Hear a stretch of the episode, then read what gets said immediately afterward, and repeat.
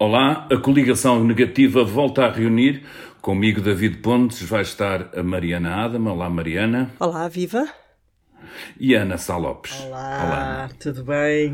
Na Frente Nacional, a oposição está um pouco em ponto morto, à direita e à esquerda, o que tem posto, diria eu, um presidente a andar aos peões, a queimar borracha, mas sem sair muito do sítio, e um governo que se pode dar ao luxo de estar em modo automático não fosse a imprensa de vez em quando desencantar uma história ou puxar para a primeira página um número comprometedor.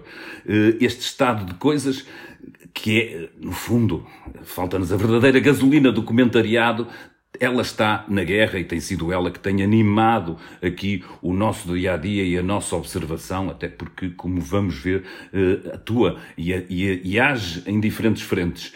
Três temas para este nosso programa. A fechar será a questão dos metadados e, e as voltas em torno da Constituição, mas antes vamos falar do alargamento da NATO e já para começar vamos abordar essa constatação um pouco estranha, digamos, de que Portugal é beneficiário líquido desta guerra na Ucrânia. Ucrânia. É estranho, mas as palavras são de Marcelo e os números podem estar a dar-lhe razão. Somos, de momento, beneficiários líquidos da situação vivida. Portugal está solidário na guerra, mas é visto longínquo da guerra. Os números dão razão, Mariana. Como é que está Portugal olhando para aquilo que são as expectativas, quer do FMI, quer da Comissão Europeia? Sim, as, as palavras foram interpretadas como algo desumanas, não é? Quando, quando ele diz isto. Uh, mas, mas ele não deixa de ter razão. Portugal é não só um dos países europeus com menos efeitos diretos da guerra da Ucrânia, uh, porque, porque, somos menos dependentes do que a maioria dos países da União Europeia uh, e até do mundo, como pode vir a retirar benefícios deste conflito e desta instabilidade que se vive na Europa Central, tanto do desvio do turismo, porque para, para este lado da Europa uh, faz, faz lembrar, aliás, tal como aconteceu na Primavera Árabe, aqui há, há 12 anos, já lá vão 12 anos, uh, quando muita gente que não foi para aquela, para aquela zona, nós ganhámos, e foi aí, aliás, que, que se deu o nosso boom do turismo, porque depois começaram muitos deles, não só fugiram na altura do conflito, da Primavera Árabe, como depois perceberam que também éramos baratos, também tínhamos sol, etc., e ficámos no radar. Podemos ganhar daí, mas mais importante, importante ainda é a reorientação para Portugal de investimentos, que é isto que, que, que ouvimos há bocadinho o, o Marcelo dizer, que estavam planeados para a Ucrânia e para alguma Europa de Leste, não é? Onde a mão de obra também é muito barata. Mas as palavras, esta crueza das palavras, hum, não, não só falando de economia, fazem lembrar a Ministra da Agricultura. Lembram-se que um mês antes da, da, das primeiras mortes uh, e do confinamento, que, que rapidamente se seguiu, disse que o coronavírus podia ter consequências positivas para Portugal. Disse isto na Alemanha.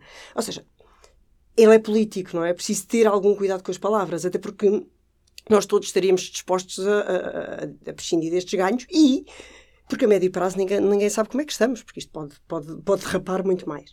Um, e depois, há, há, outro ponto, do ponto de vista económico, que não sendo eu economista, há uma, há uma coisa que é muito básica uh, na economia, que é não ponhas os cestos todos, na, os ovos todos no mesmo cesto, não é? E o turismo tem esta... Hum, tem esta dificuldade, uh, porque, uh, ainda por cima, é um setor que tem um teto, que não, a, dada altura não cresce mais, e nós vimos, aliás, na pandemia fomos os que tivemos piores. Aliás, é preciso perceber isto, isto não houve aqui um milagre. Existe um dado a ter em conta. Portugal chegou ao fim de 2021 como o segundo pior país. Agora cresce uh, uh, imenso. E essa, em proporção daquilo que tinha descido, não é? Não, é ótimo, são ótimos sinais, vamos, esperemos que sim, mas um, a base, não só tendo em conta esta, esta base, mas como é o turismo que nos faz um, que nos faz crescer isto não são tudo rosas nesta nesta segunda maioria nesta equação. um, e, e, o turismo também eu, tem eu, falta de mão de obra. Ou seja tens muitas coisas aqui à volta eu, eu, salientaria de qualquer forma, em termos políticos, tu já o disseste de alguma forma, esta vontade eh, de Marcelo de se antecipar àquilo que se veio a saber mais cedo, Sim. mais tarde. Ele provavelmente já sabia, obviamente, e por isso teve vontade de alguma forma ser ele uh, o arauto de, de, das boas notícias. Boas notícias que podem ser mitigadas, ou pelo menos o FMI chama-nos a atenção para isso, para algum efeito que nós temos aqui de, de almofada em relação a, a, a contingências que ainda vêm da pandemia. Estou-me a lembrar de, das moratórias, eh, por exemplo, que quando vierem, acha o FMI podem dar mais falências, ou quando terminarem, desculpem, podem dar mais falências e podem mostrar uma economia mais frágil do que estas medidas de proteção de alguma forma deixam antever, e, e por isso eu acho que, que apesar das boas notícias, é muito cedo para, para, para engalanarmos e para, para nos pormos aqui triunfantes, porque de facto os, os riscos são imensos. Eu acho que isto fala até mais, de, se quisermos, de alguma, uh, obviamente, da nossa distância geográfica, da nossa distância em termos da média europeia, dado esses dados que tu dizias, uh, de termos terminado mal no final da pandemia, mas também de muita insegurança ainda sobre, sobre o futuro próximo. Oh, Ana, de alguma forma também, apesar de tudo, Costa que teve de enfrentar uma pandemia, agora uma guerra, mas há, com algum engenho, dirão aqueles que lhe são mais próximos, mas também com alguma, com alguma sorte, ele continua uh, a ter o mundo a sorrir para ele. É assim? Olha, eu não conheço nenhum português, ou talvez nenhum humano, que tenha tanta sorte como António Costa. A sério, juro-te. Uma pessoa começa a pensar alguém que tenha tanta sorte, alguém que tenha vencido sempre tudo, alguém a quem a vida tenha corrido. Não há, não há pessoas a quem a vida tenha corrido sempre bem. A vida tem altos e baixos. Os políticos ganham e perdem. Não, António Costa ganhou sempre. Até ganhou quando perdeu, eh, em 2015 para Passos Coelho. É, um, é quase um fenómeno da natureza. Acho que nós devíamos investigar mesmo o António Costa a fundo. Investigação jornalística, investigação científica, investigação de vários níveis. Como é que alguém consegue ter tanta sorte? E, e depois extrairmos assim, digamos, por exemplo, uma amostra de sangue, transformarmos em, em vacina contra o nosso fado, transformarmos em vacina o António Opa, Costa contra o fado. Clonar, clonar qualquer coisinha pá, porque há, enfim, é, como é, é, é, de facto extraordinário como ele estava sempre no momento certo, no momento exato, no momento em que era possível. Eu não sei se a geringonça seria possível ser feita hoje, com a, a sensação que hoje que a população portuguesa tem relativamente ao PCP por causa da posição da guerra na Ucrânia.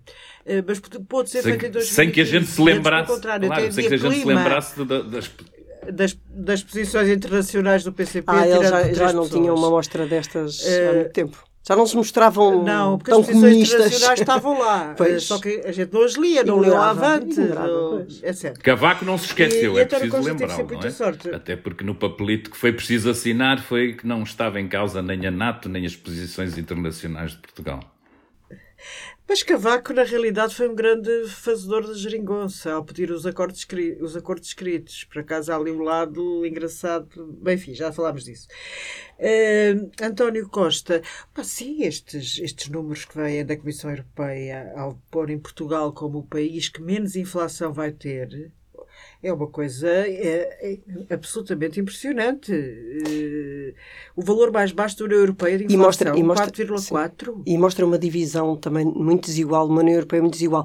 Ao contrário, nós temos 4,4, vamos ser se isto se confirmar, 4,4, mas a Lituânia tem 12,5. É, Ou seja, há aqui é. também, mas desta vez, uh, benéfico para nós, que é raro, não é? Quase nunca acontece quando falamos destas comparações, mas, mas de facto são. são é, são mas vai dar para mexer aqui no, no panorama político, até porque a própria inflação, a previsão da inflação é que a nossa seja razoavelmente mais baixa, vamos ver se é verdade ou não, e de algumas bandeiras, nomeadamente os liberais, que têm tendência a apontar alguns desses países uh, como, como a amostra daquilo que Portugal deveria ser, é pá, com números terríveis, eh, a mostrar que nem tudo sorri para os paraísos desse pseudo-liberalismo, digo eu. Uhum. Mas há, há, outro número que também me agrada uh, uh, bastante, não só o crescimento como a inflação, mas é o desemprego. Atingiu o mínimo de 20 anos, está em 5,6, e a taxa de, de emprego atingiu o máximo de sempre. Ou seja, isto, sim, uh, quer dizer, isso sim, tudo isto, isso não é? mas, mas todas estas. este, Mesmo são, que os empregos são, sejam maus e os salários salários sejam Epá, baixos. E são, Os salários são. são esse, é, o problema vai ser partir daqui para a frente, porque de facto uh, os juros vão subir, uh, aumento das prestações da casa vão subir, nós temos salários muito abaixo e o problema das moratórias, as moratórias, há, há, muita coisa que é muito frágil. E o, e o, e o problema do turismo? Turismo, hoje vais ler, o JN tem, tem um ótimo trabalho sobre isso, tens toda a gente do setor muito contente e está tudo cheio, mas muita gente a dizer, mas eu não consigo abrir mais quartos porque eu não tenho mão de obra.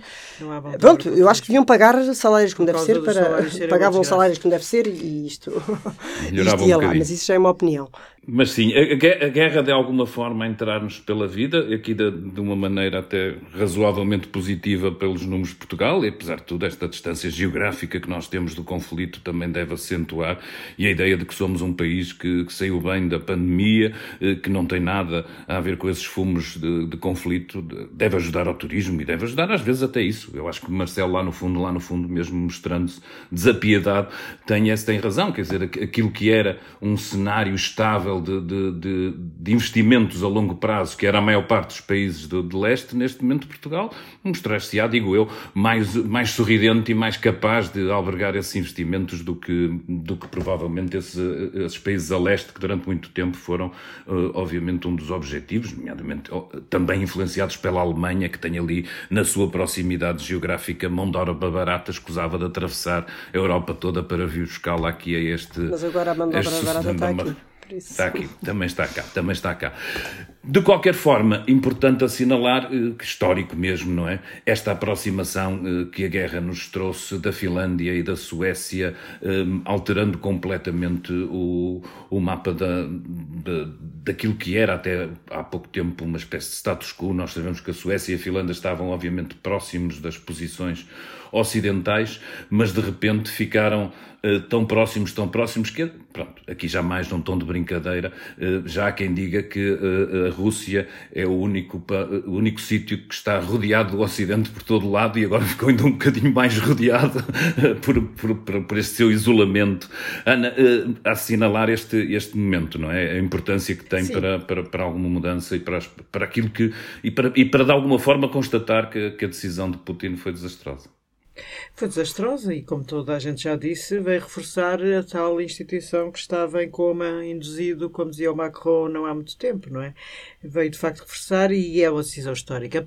Apesar da Finlândia ter mandado soldados para o Afeganistão, nós não podemos dizer que eles não estavam tão distantes da NATO quanto isso. Eles participavam em exercícios conjuntos, havia uma espécie de uma, um contrato de associação, como alguém escreveu, um contrato de amizade Finlândia-NATO, portanto havia ali uma não era. Mas, mas mantinha o seu estatuto de neutralidade. Eh, a NATO tem um monte de quilómetros em comum com a fronteira russa. Estamos a falar mesmo.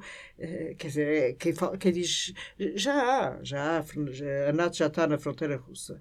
E já estava. Mas a, o argumento de Putin para invadir a Ucrânia foi o alargamento da NATO, sendo que a Ucrânia disse logo nos primeiros dias de guerra que não iria para a NATO.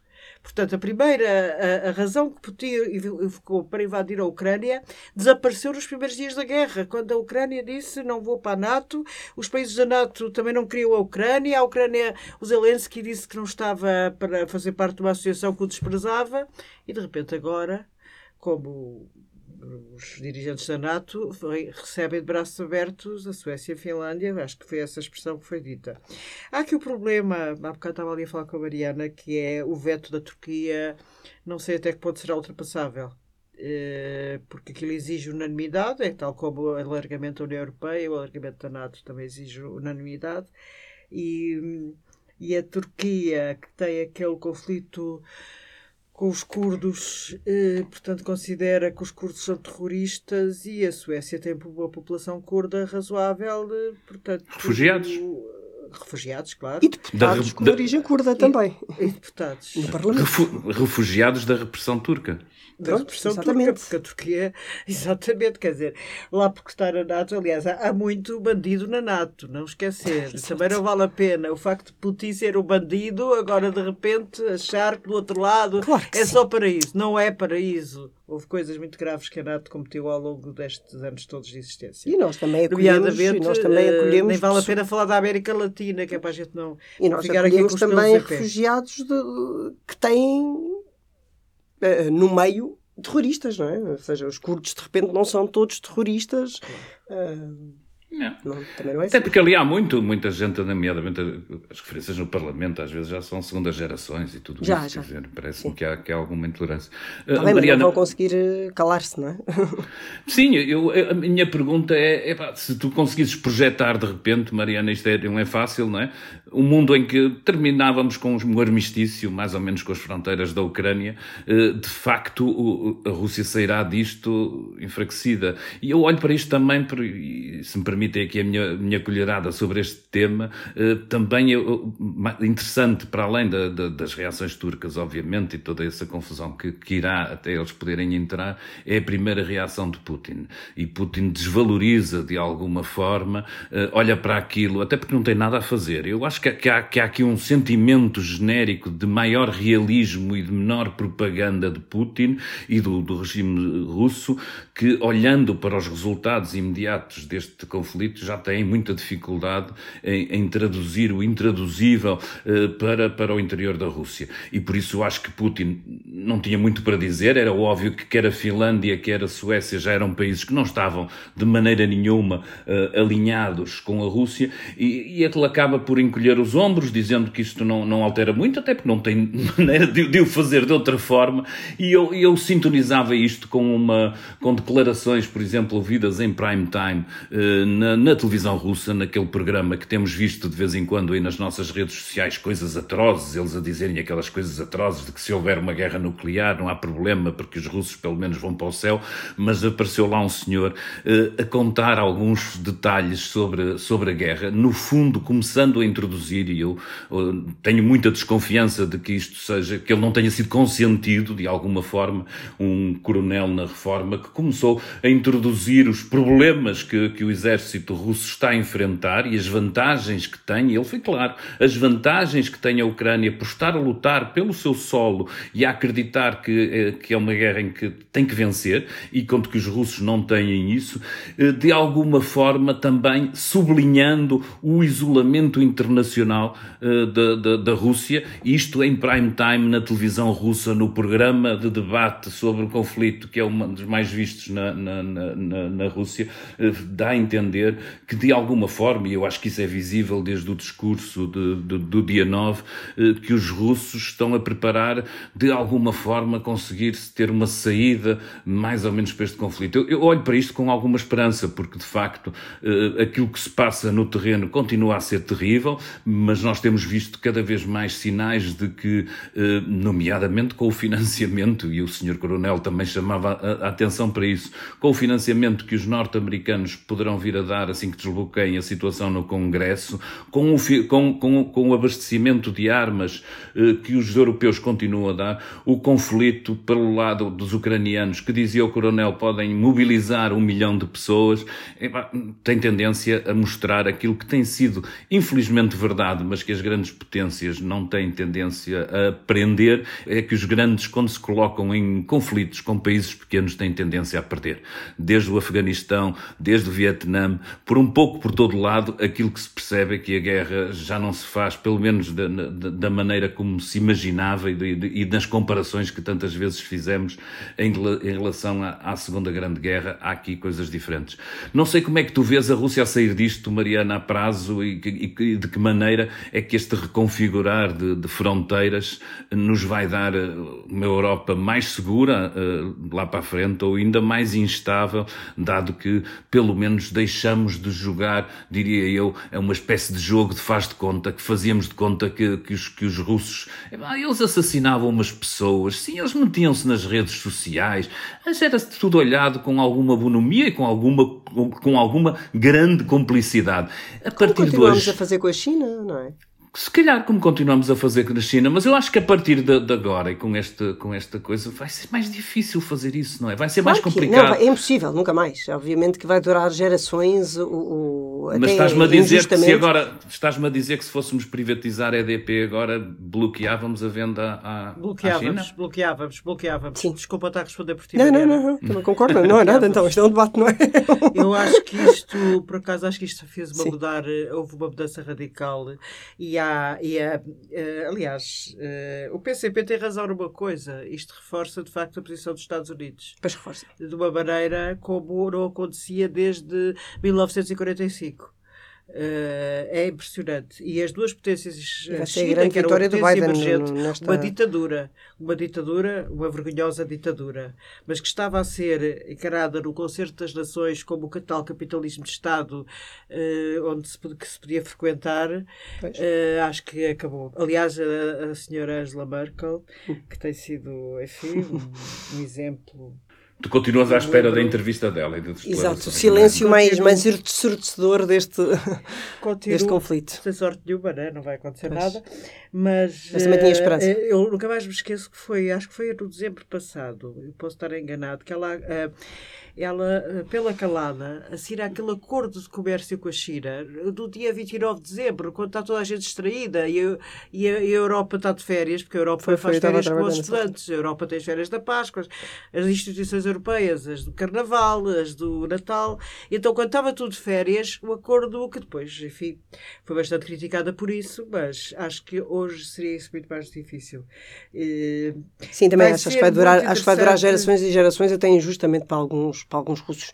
Oh, Mariana, mas é a política a vencer a economia, não é? Até agora, até há pouco é. tempo, que, que, o que nos ditava estas opções todas era a economia. Eram só a economia. Já havia Nós, uma, aliás, uma... no início deste conflito, há, há menos de três meses, dizíamos que o dinheiro é que vai determinar, não sei o que é que vai determinar, mas não, mas, mas estão, estão-se a tentar arranjar soluções. Depois algumas são mais claras que outras, porque o petróleo não vem direto, o gás não vem direto dali, mas vem diretamente. Pronto, ou seja, isto também não é propriamente tudo feito da forma mais.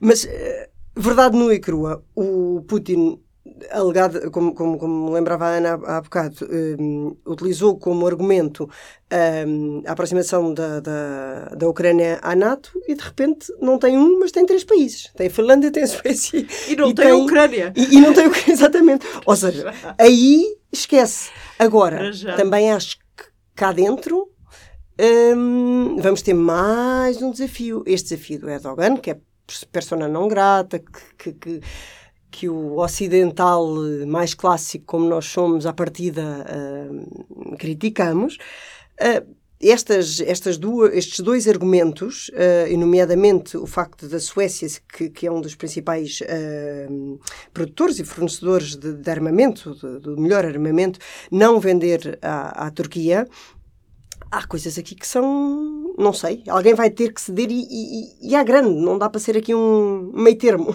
Não dá para fazer aqui uma coisa. E isso são desafios. São desafios de facto que, que eu não acho que deem a vitória ao Putin, mas, mas que ou se resolvem bem internamente ou vamos dando aqui uns flancos, não é? Não... Sim, nós convivemos, com, com, com, como a Ana dizia, com muitos malfeitores. Não sei se, se o clima ficará melhor para eles. Eu, por acaso, acredito que quer países como a Finlândia, quer como a Suécia, que têm não só grandes tradições de, de, de democracia, mas também uh, uh, muita tradição de solidariedade e de cooperação uh, com, e de com paz, muitos sítios. Deus, eles têm tanta paz, paz há tantos anos. Paz, paz. Invejável invejável, nomeadamente na, na Suécia, de facto. Sim, a Suécia é brutal. Temos essa, pelo menos temos essa sensação muito viva de que de alguma forma estamos a assistir, mesmo ao mapa da, da própria Europa, a redesenhar-se de outra forma. Eh, nem sempre. Epá, nós acontecemos, se calhar, isto com, com o 11 de setembro, nós percebemos que muita coisa mudava, mas já passaram os efeitos e, passado eh, 20 anos, estamos outra vez a ver aqui eh, alterações que vão à própria China. É preciso não, não olhar para isto, eh, não olhar para isto e achar que, que, de alguma forma nos estamos a esquecer da China, porque a China não está esquecida, está aliás eh, nesse papel estranho também de não apoiar militarmente a Rússia e de como alguém dizia, que me pareceu bem citado pela Teresa de Souza, eh, só há um país que pode parar a guerra neste momento, se calhar, e é a China, evidentemente excluindo quer a Ucrânia, quer a, quer a Rússia, mas o único país que tem capacidade para atuar junto do, do, dos russos e tentar de alguma forma parar a guerra é a China, e eu não, não acho que, que a, acho que a China está a olhar, como é evidente, com muita atenção para aquilo que está a suceder, para este, se quisermos até cimentar de, de, de forças na Europa, o que também poderá a prazo libertar um bocadinho, e é preciso olhar para isto, os Estados Unidos, para aquilo que eles julgam ser, e, não, e, que, e que é certamente, em termos de desafio, um, um desafio importante em termos geoestratégicos, que é que é a Ásia, que é o Pacífico, eh, porque é ali que está a crescer a grande potência do século XXI, que é a China. Vamos... Só que um parênteses muito rápido, por causa desse texto da Teresa de Souza, foi o mais lido no, neste fim de semana no, no nosso site. Uh, recebemos e-mails e tudo a elogiar e o texto, pronto, assinem o público e vão lá ao site. Assinem e não percam. o texto, o texto está, o texto está, a Teresa de Souza escreve sempre muito bem, mas... Sim, sim. Uh, Para aqueles que são assinantes, não percam facto... também as newsletters, a da Ana Sá Lopes, certamente, embora nem sempre estejamos de acordo, ela faz coisas que eu não poderia, não posso subscrever, como pôr livros nos, nos, nos contentores de papel. Mas tirando isso, oh Ana, já te defendes? Epá, mas tirando isso, epá, leiam, leiam as, as, as newsletters, nomeadamente. Mas eram, os livros eram muito maus, David. Era mesmo. Pronto, eram desses muito maus. Então estás desculpada. Sendo que, epá, leiam também a, a, a newsletter desta semana da Teresa de Souza, que, faz, que nos lembra da, da, da, da jornalista russa assassinada epá, e aquilo que ela já dizia sobre Putin e que é absolutamente estarrecedor olhando aos factos que conhecemos hoje. Saindo da guerra, entrando noutra guerra mais legal, complexa e, com, e confusa, eu imagino que para a maior parte dos nossos leitores não esteja a ser muito difícil de seguir, que é a guerra dos metadados, que ultimamente parece ter, uh, a ter pronto, pelo menos uma porta de saída, mas que vale a pena voltar ao princípio, não à história em si da, da lei e daquilo que o Tribunal Constitucional determinou, porque eu julgo que isso já ficou mais ou menos claro no nosso anterior programa, mas assinalar que houve um presidente, que é o nosso, da República, que conseguiu pôr a questão da, da, da revisão da Constituição em cima da mesa, dizendo que imaginava que fosse necessário uma revisão para a seguir, logo a seguir, vir dizer que não era possível uma revisão cirúrgica, porque as revisões, por lei, quando se abrem, é para tudo, coisa que a mim me faz bastante impressão. E digo-vos porque é que me faz bastante impressão. É porque neste momento, sentado na Assembleia da República, até está um partido que desejava mudar a Constituição para coisas atrozes. E abrir esta porta assim, eh, eh, em tom ligeiro, eh, parece-me a mim que o, o principal uh, força política do país deveria ter mais cuidado com as palavras da Constituição. Hum, também me parece que deveria ter mais cuidado com as suas disputas, que têm sido frequentes com o próprio uh, Tribunal, Tribunal Constitucional. Uh, Marcelo tem, tem, tem mantido um tom crítico, já foi assim por causa da, da, da repetição das eleições do, do círculo, uh, no círculo da imigração, já foi assim a propósito de normas do estado de emergência, e eu parece-me que, que, que, que, esse jurista que é Marcelo, de alguma forma deveria... Que é um constitucionalista, portanto... Que é um constitucionalista, sente... podia ter mais cuidado, até porque para mim, é pá, se calhar outros me explicarão de uma maneira que eu não estou estou a ver muito bem, é estranho epá, haver uma mudança de Constituição em que vamos uh, contrariar normas da União Europeia.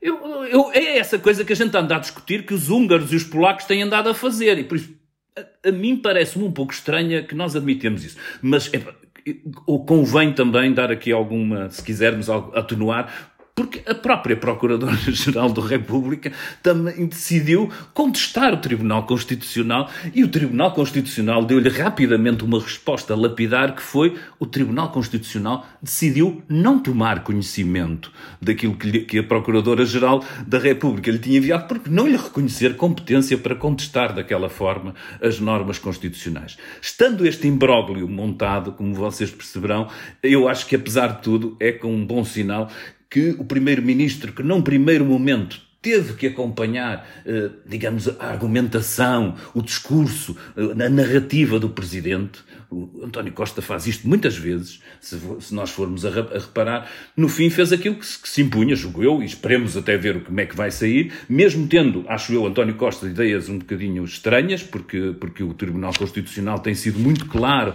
sobre o caráter retroativo que diz o Tribunal Constitucional. Está inscrito na própria Constituição, há outras interpretações e tem havido outras interpretações, mas o Primeiro-Ministro, neste momento, decidiu, eh, de alguma forma, eh, fazer aquilo que já deveria ter feito há muito tempo. Reunir os agentes da justiça, preparar uma alteração o mais rapidamente possível, não à Constituição, mas à lei que está contra a Constituição ou que está a arrepio da Constituição e volto a sublinhar, a arrepio de normas uh, europeias.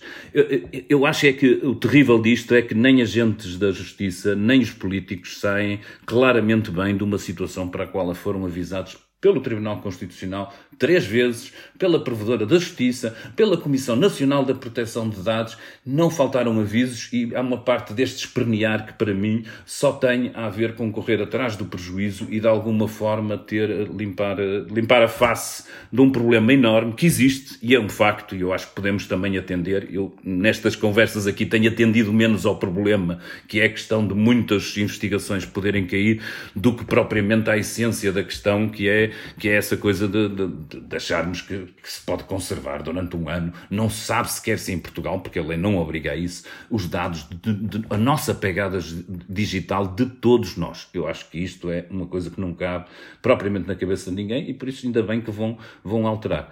Mariana, o que é que tu opinas sobre o assunto e como é que tens assistido a estas alterações e estas mudanças de, de vento em poucos dias que ocupam um bocadinho a nossa, o nosso dia a dia político à falta de, de, de melhor? Sim, tu, tu fizeste um, ótimo resumo, é, é-me difícil acrescentar muito mais, mas uh, uh, uh, posso falar do último episódio que há, que há, há minuto, pronto, antes de nos sentarmos aqui, recebi, puxa, e disse assim, então, mas agora a PGR já diz que garante que os, que os processos transitados em julgado estão seguros? Então, mas ela há sete dias, a, a mesma, a Lucília Gago, a Procuradora-Geral da República, disse, entre aspas, isto ia ser uma há desgraça. perigo de retroatividade. Há, há perigo de retroatividade. Agora leio na nota que publicaram que os processos transitados em julgados estão seguros. Sete dias. Ok, para não me repetir, porque não vou repetir tudo o que disseste, a parte política, etc., porque, porque subscrevo e é uma chatice para os nossos ouvintes, mas hum, até, até a PGR ou seja, isto de facto. Ah, mas, dava... a PGR, mas a PGR está assim, num, assim a equilibrar-se. Está, está, Epá, está, bem, está, mas... está, em, está, em, modo de malabarismo, se tu quiseres. Mas né? em sete dias, está bem, em sete dias, primeiro diz ai ai ai, há aqui um grande perigo e depois já vem concordar com o Costa e falou diz que já não é preciso. Falou com o Costa, pois falou com o Costa, exatamente. Tomar um cafezinho ali, mas é ali mesmo, em Belém, mais ou menos. Na mas é mesmo isto, não é? Que dá a sensação. E, e é. isto não é, é PGR. Onde eu é que olho para, dif... oh, Mariana, mas eu olho para isso como uma estratégia. Eu olho para isso como uma estratégia para tentar fazer Epa, vingar eu... esse ponto que não é nada claro, pelo contrário. Não, é? não eu não acho que seja claro, mas, mas eu acho é que em sete dias o que fica, obviamente, é isto que a Ana está a dizer: é beber um cafezinho e ela mudou de ideias. É pá, é Lucília Gago, é Procuradora-Geral da República. Não, não pode. Tem que haver, num Estado de Direito como o nosso, tem que haver uma, uma separação entre a justiça e, e a política, não é? É básico. Ana. Isso aí é uma questão de. Quer dizer, é, a questão aí processos transitados em julgado é, é para ver. É, podem ser analisados pelo Tribunal Constitucional, penso eu. Mas eu acho que isto não, não vai ser fácil, não é? De resolver. Não, não vai. Não vai ser, não vai ser. Aliás, isto, lá, este país às vezes parece um jardim escola, que era o nome que se dava quando eu era, quando eu dava no jardim escola à, à educação pré-escolar, o, o ensino infantil, ou a escola infantil, Uh, este país é o jardim escola. Aquilo que se passou com votos imigrantes uh, foi completamente. Isto agora estamos a assistir outra vez à repetição da mesma história, que houve avisos, ninguém ligou aos avisos e, e, e, e não faz sentido. E, concordo convosco. Uh, Epá, estamos a concordar muito. Temos isto começar a discordar um bocado mais. Não, acho isto é coligação negativa. A única coisa que tu discordaste é que eu pusesse livros na reciclagem. Oh, Isso é verdade. Mas deixem-nos contar uma, uma, uma, uma, história também. Eu gosto de trazer umas histórias de vez em quando aqui são os metadados. E uma coisa que eu acho que, que, que nos devia obrigar a refletir, não vai fazer muito, não, não, não tenho esperanças sobre isso, porque tem muito a ver com uma cultura de investigação e a forma como a justiça encara. E por isso é que eu acho que esta que nós não estamos a ler isto com a devida ponderação, e acho que nem os políticos, nem, nem, nem, se calhar os eleitores ligarão muito a isto, isto passará até à próxima crise, mas isto também nos fala de uma certa cultura.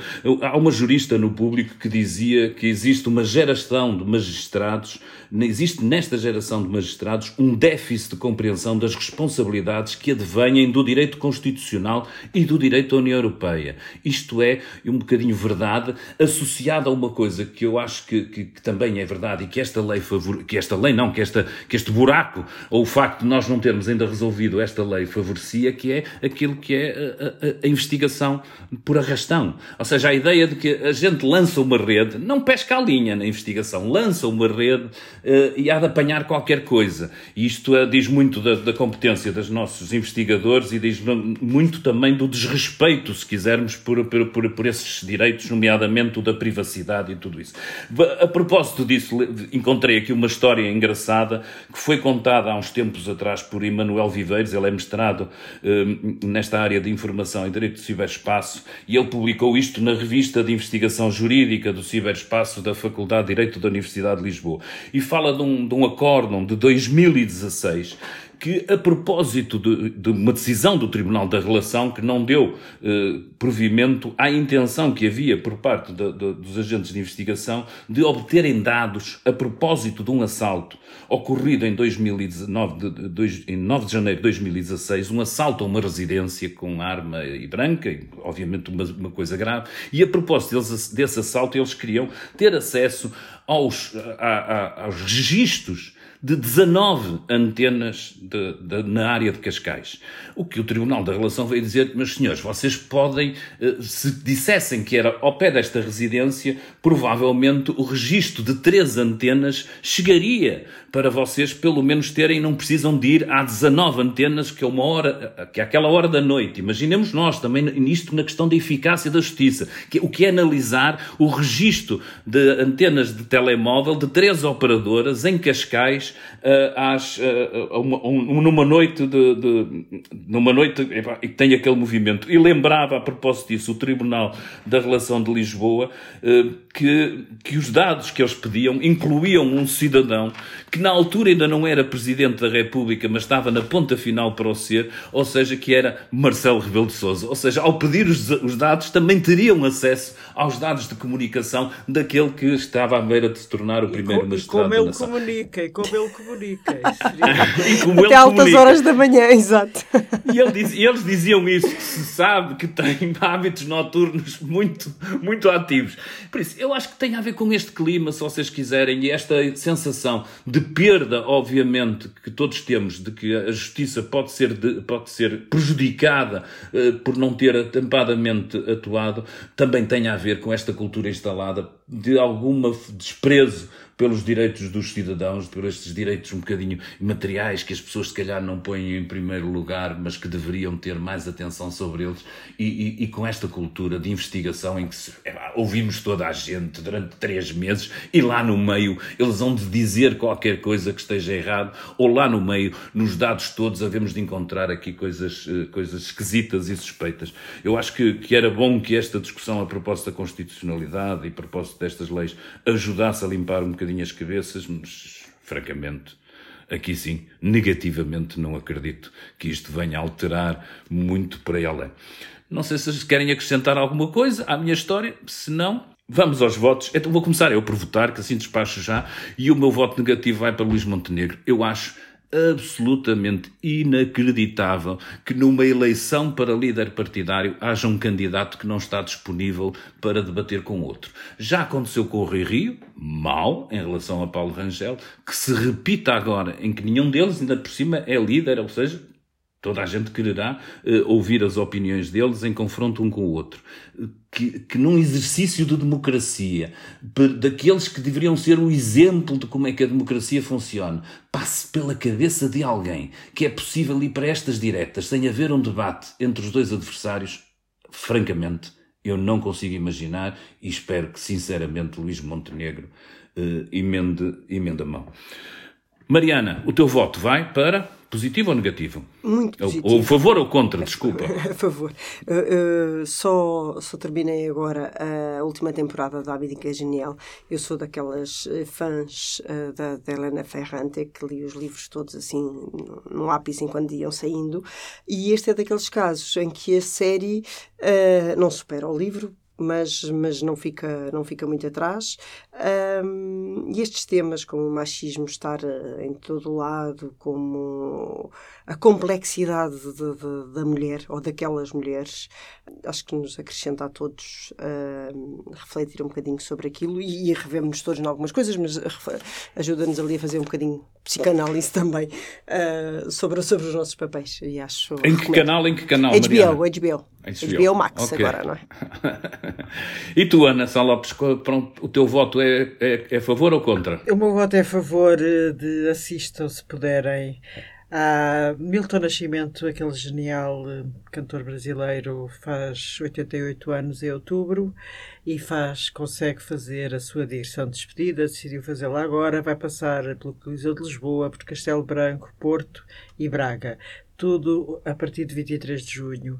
Aproveitem se puderem, porque ele é absolutamente comprem já genial. Os bilhetes, é? uhum. Sim, comprem que eles vão gostar.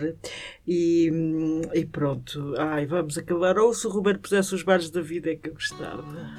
Porque realmente Ruben, isto é, isto é fechar. É Milton vai fechar o baile da vida.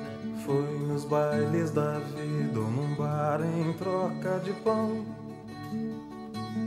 que muita gente boa pôs o pé na profissão de tocar. Fica assim, ficamos então. Obrigado.